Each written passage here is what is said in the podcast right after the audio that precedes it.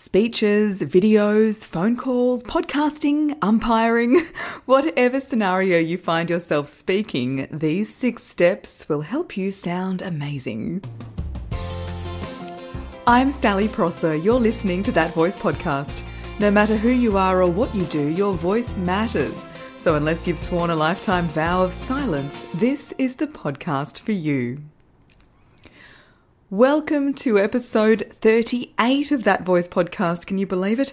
Today I'm going to take you through what I see as the basics, the fundamentals, the steps that will get you out of trouble wherever you find yourself speaking.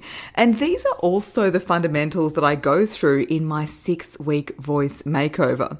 So, surprise, surprise, the six steps I'll go through today line up with the six weeks of the course. Now, depending on when you're listening to this, doors could be open, doors could be shut, or in the case of May 25, 2020, which is the day this episode drops, this is day one of cohort number two. If you're keen to join up and it's not too far past May 25 or on May 25, then email me sally at sallyprosser.com.au and I might be able to squeeze you in. Okay, so let's get straight into these six steps to a great voice, or as I say in the makeover course, how to make an impact every time you speak. And the beauty of these concepts is they honestly can be applied to any scenario that you throw at me where you're speaking. So, number one, mindset. Your real voice is a megaphone for your inner voice. So, the mindset that you take into any speaking scenario is so, so, so important. So, if it's a podcast, you can't go into it thinking, oh, I have a terrible voice for a podcast. Another one I hear quite often if English isn't your first language, it's, oh, my accent. Oh, my accent. And so it can be this real negative blocker to releasing your best voice. If it's an interview, you've got to believe you've got the job. If it's a speech, you have to believe people want to listen to you and you have something valuable to say. So remember, with any speaking opportunity, you're grateful for the opportunity. People want to listen to you, and above all, you deserve your space. You deserve your space and you deserve to be heard. So that's number one. Number two is body. So after your mindset is right, you've got to think about your your posture and your body because we are the musical instrument. You wouldn't pick up a guitar and hold it right out in front of you and try to play it. It's the same thing with our voice. You have to set it up correctly first. So grounding your feet, imagining their tree trunks, taking your shoulders back like you're wearing Victoria's Secret angel wings, or like those fantastic carnivale costumes that they wear in Brazil Pulling back the shoulders will also help your head to come up. Channel your inner meerkat. If you channel your inner meerkat, you'll pop your head up and you'll stand nice and tall. So these things are really, really important. There's gesture and eye contact and lots of other things to consider. This podcast is just a little bit of a taster of all of these concepts. So keep that in mind. This is a high level overview of these concepts. All right, so we've got our mindset right, our posture, our body set up. The next thing is breath. I am always talking about breathing. We have to breathe in low and deep because oxygen fuels our voice. Oxygen fuels our voice. So if you're feeling like you don't have your voice, chances are you don't have enough air or the air is getting trapped and you're not letting it out as you're speaking. So breathing in low and deep, imagining you're breathing into your bottom and then freeing the air as you speak. So you want to be breathing out while you're speaking. I understand this is not a very coronavirus safe message, but this is what you want to be doing, breathing out while you're speaking. Once you've got the breath doing what you want it to do, you can move on to step four, which is buzz. That's not a technical term. this is just what I call it. I'm talking about the vibrations. And so you'll feel your vocal cords vibrating if you put your hand on your throat and just say, mmm, or any other talking you'd like to do, you can feel them vibrating away. It's important we think about where those vibrations sit after the vocal cords come together.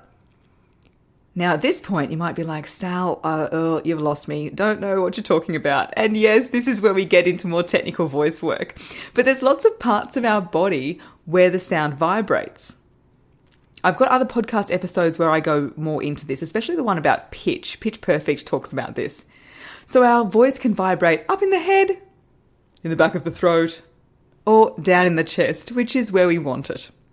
So it's about thinking about where those vibrations are sitting. Often, if we're feeling nervous, we'll be more tense, our breathing will get more shallow, we'll breathe up into our shoulders, and then the voice can go up into the head. So, this is why often your voice gets higher or shakier when you're nervous. It's all about that airflow. Okay, step number, what are we up to? Five, clarity. And I'm talking about the clarity of your speech. Because it's one thing to have this beautiful, resonant, nice sounding voice, but if we can't understand your words, then what's the point, right?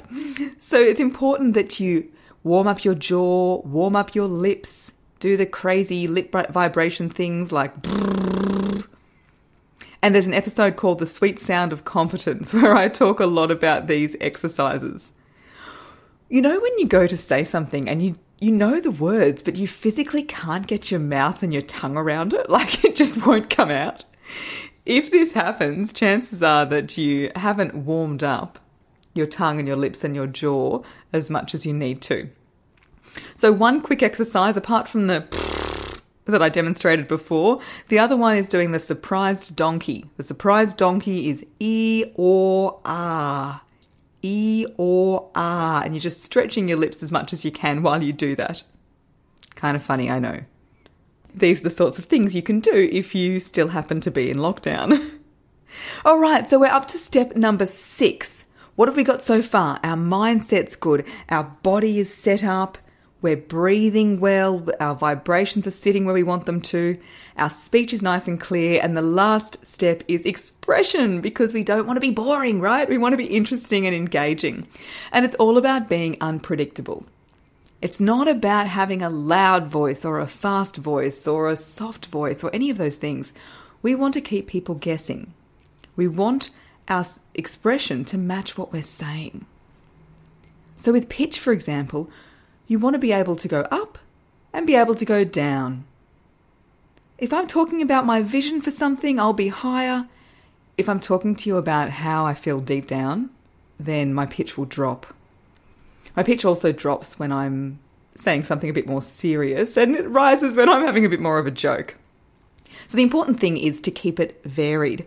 The next thing is the pace of your speech. Little bit of fast, little bit of slow. So, mix it up match it to what you're saying. And of course, volume. Get a bit louder. Hopefully, I don't mess up my levels by talking like this. but then you can get really quiet as well because that can be really effective, especially when you've already got people's attention. Sorry if that's creeping you out with me whispering in your ear.